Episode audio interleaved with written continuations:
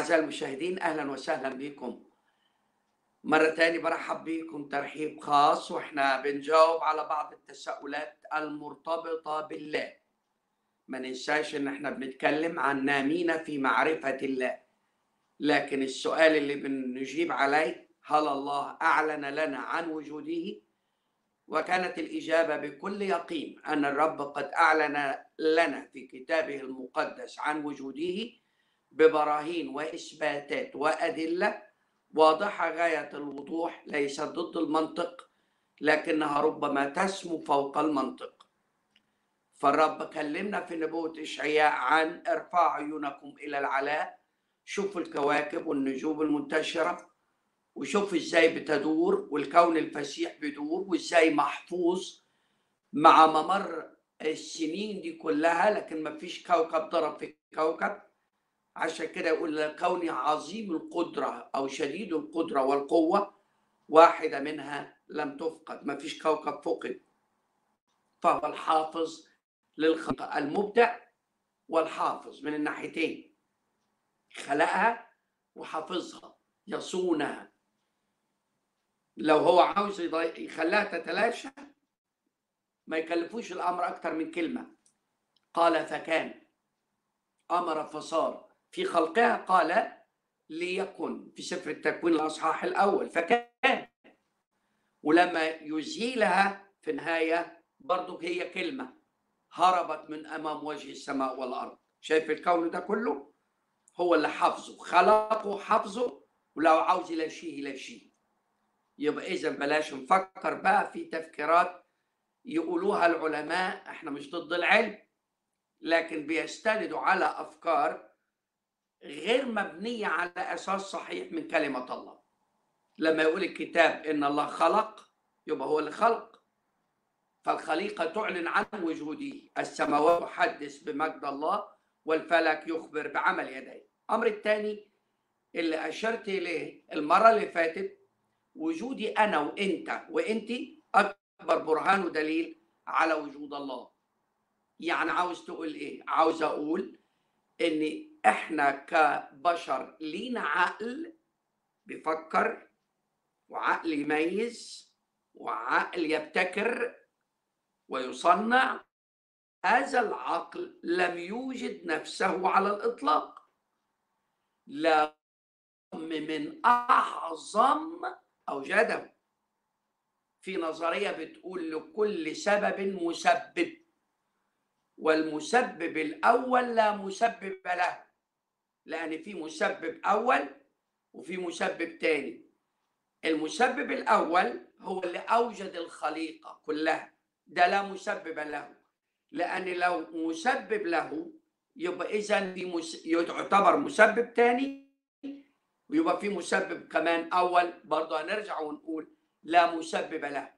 فالموجد بطريقة أسهل الموجد لكل الأشياء هو موجود ولا موجد له بل كائن بذاته.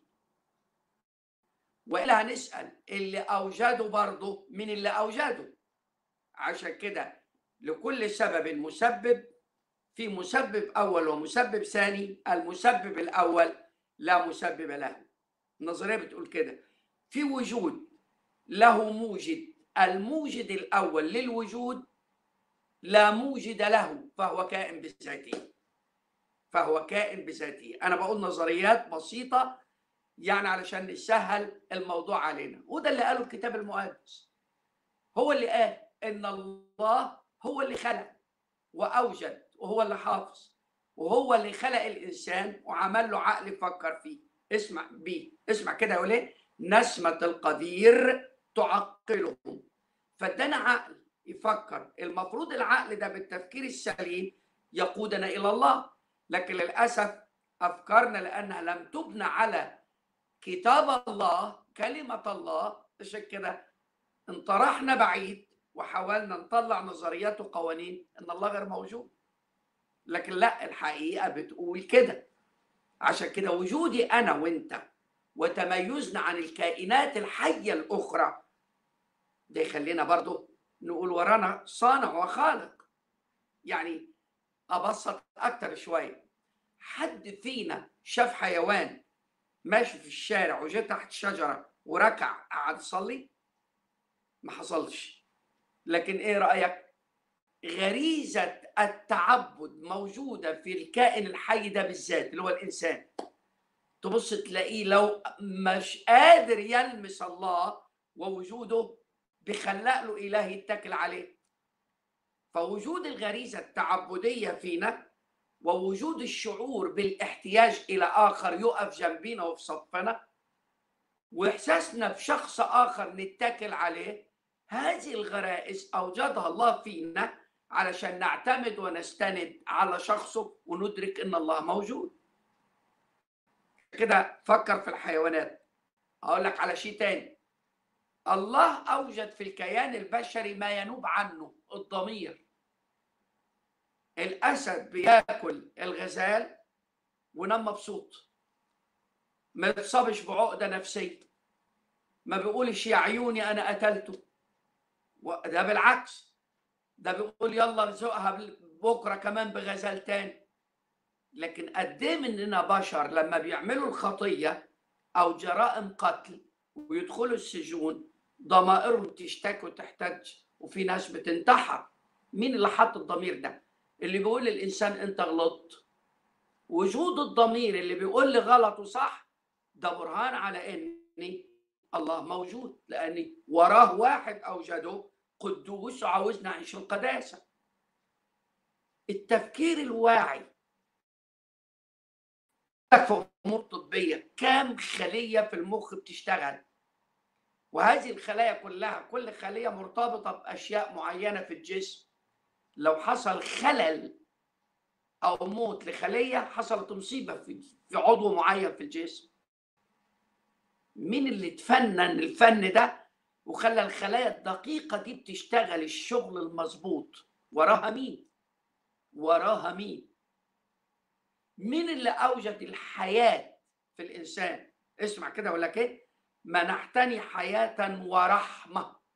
وحفظت عنايتك روحي. فوجودي أنا وإنت على الأرض وتكويننا وتميزنا عن الكائنات الحية الأخرى كل عضو فينا بيصرخ ويقول الله موجود. الله موجود.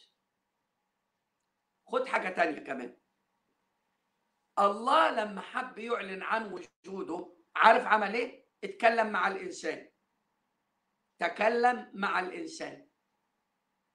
أعتقد يعني ما فيش شخص إلا ويعرف إيه شجرة العائلة. مين أبونا ومين أمنا. صدقني حتى الملحد اللي بيقول أنا ملحد يعني. يقول أبونا آدم وأمنا حواء. طيب إذا كنا بنقول تميز الإنسان في خلقه ووجود نفس روح وجسد وعقل يفكر وإرادة ذاتية وحرية الإرادة في الإنسان تعلن عن وجود الله لا أنا عاوز أقول لك كمان إن الله تكلم.